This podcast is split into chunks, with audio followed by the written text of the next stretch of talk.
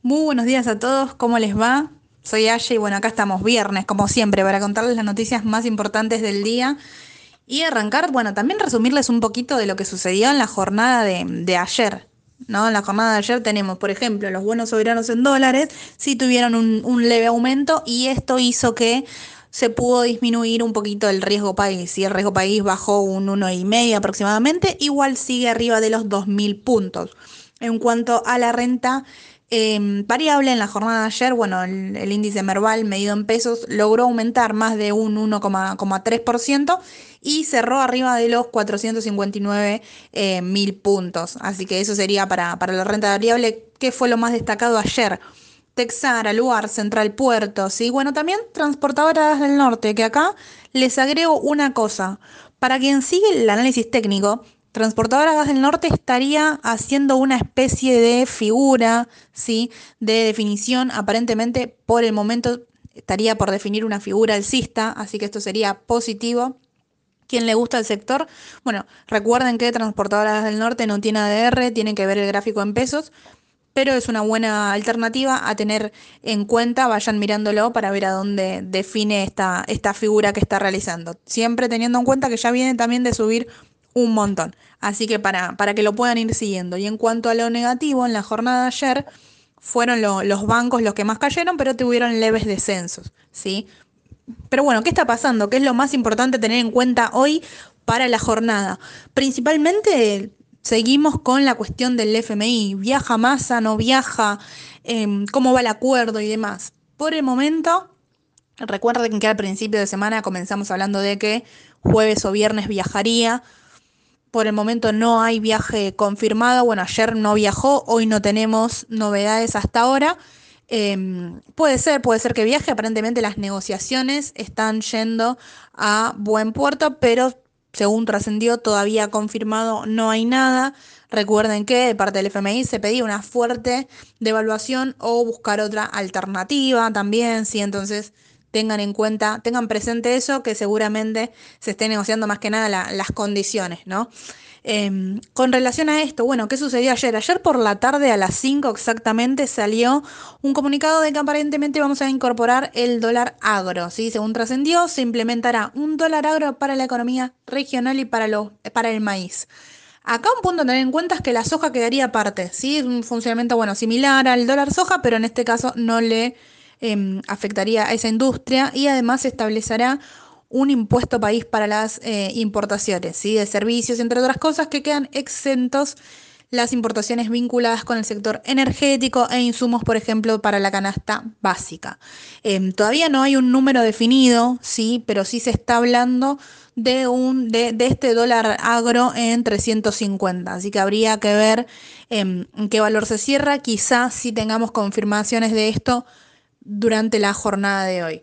Pero a ver, ¿por qué es importante esta noticia? Porque esta noticia va de la mano y no a la vez de, de lo que siempre venimos charlando, de una posible o no devaluación.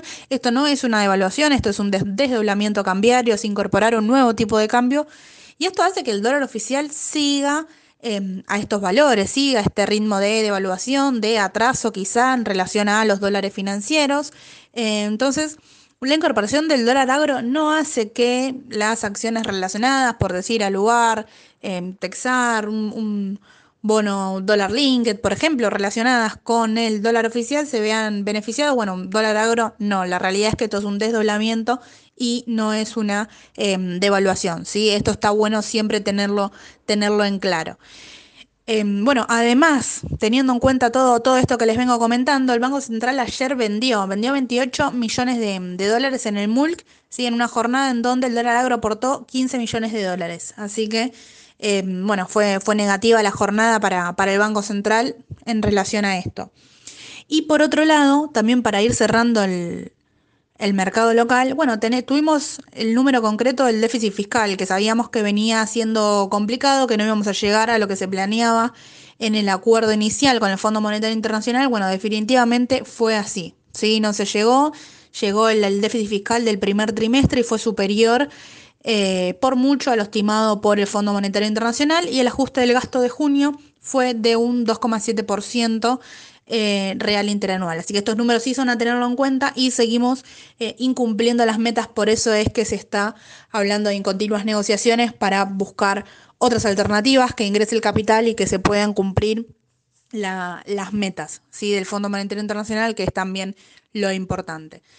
Eh, Cambiemos la página rápidamente, veamos qué sucedió entonces en el mercado internacional. Ayer, para los que siguen el Q Q Q, el Q Q Q tuvo sí un, una baja eh, importante, pero ¿por qué? Bueno, estamos en medio de presentaciones de balances, ¿sí? Esto es, eh, es importante para tenerlo en cuenta en torno a la, la volatilidad que presentan las acciones. La realidad es que el sector tecnológico es muy volátil y todos los balances hacen que las acciones se muevan mucho y se muevan fuerte. Ayer presentaron eh, Tesla, por ejemplo, que fue también novedad, y Netflix, que también se llevó parte de la mirada de los inversores. Eh, Tesla, la realidad es que en sus números vino bien, en lo que es ganancias por acción y beneficios, pero va a empezar a recortar eh, gastos. Sí, aparentemente lo que no está muy bien son las proyecciones.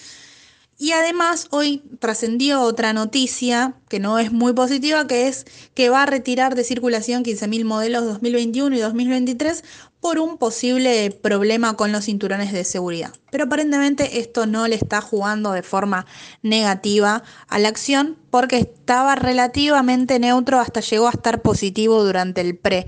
Hay que ver cómo, cómo arranca y cómo sigue, ¿no? Esta sería la, la clave de la jornada. Eh, bueno, en torno a Netflix, como les comentaba, también se llevó parte de la mirada de los inversores porque ayer tuvo una bajada importante, superior a un ocho por ciento. La realidad es que cumplió con los suscriptores esperados, eh, pero bueno, no así en ganancias por acción y no así en las ventas esperadas. Así que esto hace que el, que el balance haya sido mixto y el mercado castigue.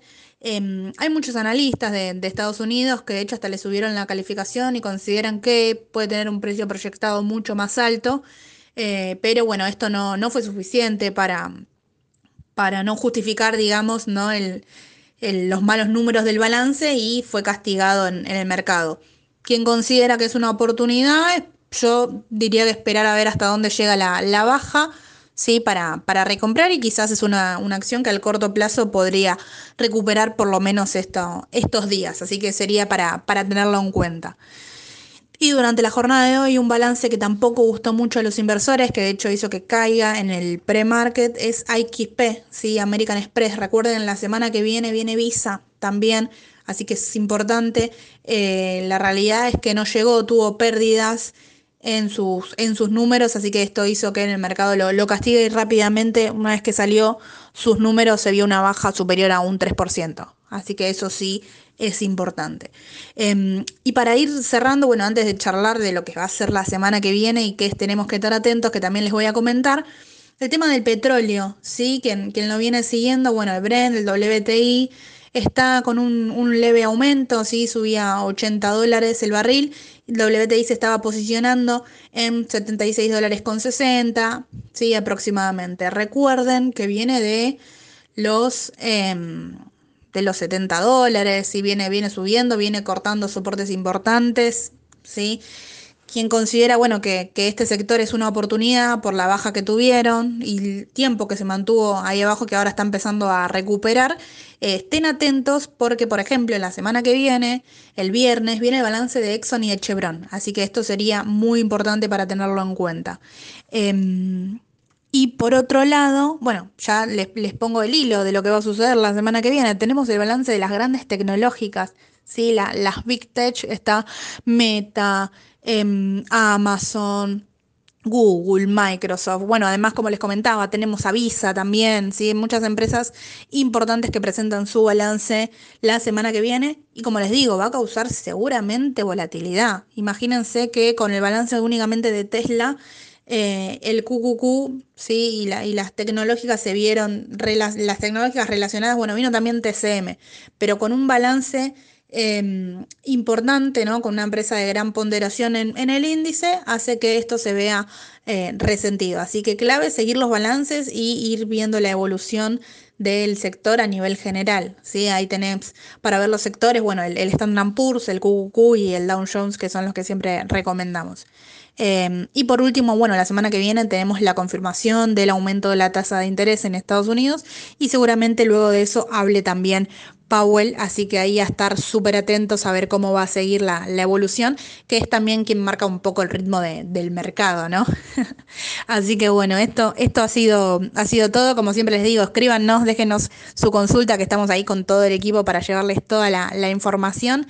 Eh, nos vemos, bueno, hoy nos vemos a la tarde en Canal E para hacer el cierre de la jornada, ¿sí? Para ver cómo, cómo cerró todo, cómo cerraron los números. Y el, eh, la semana que viene, bueno, estamos el, el lunes, directamente van a tener nuevamente el, el audio de Spotify, y el martes en las mañanas del mercado, como siempre, con muchísima información, gráficos y todo para que estén bien informados. Les mando un saludo y que tengan un excelente fin de semana. Hasta luego.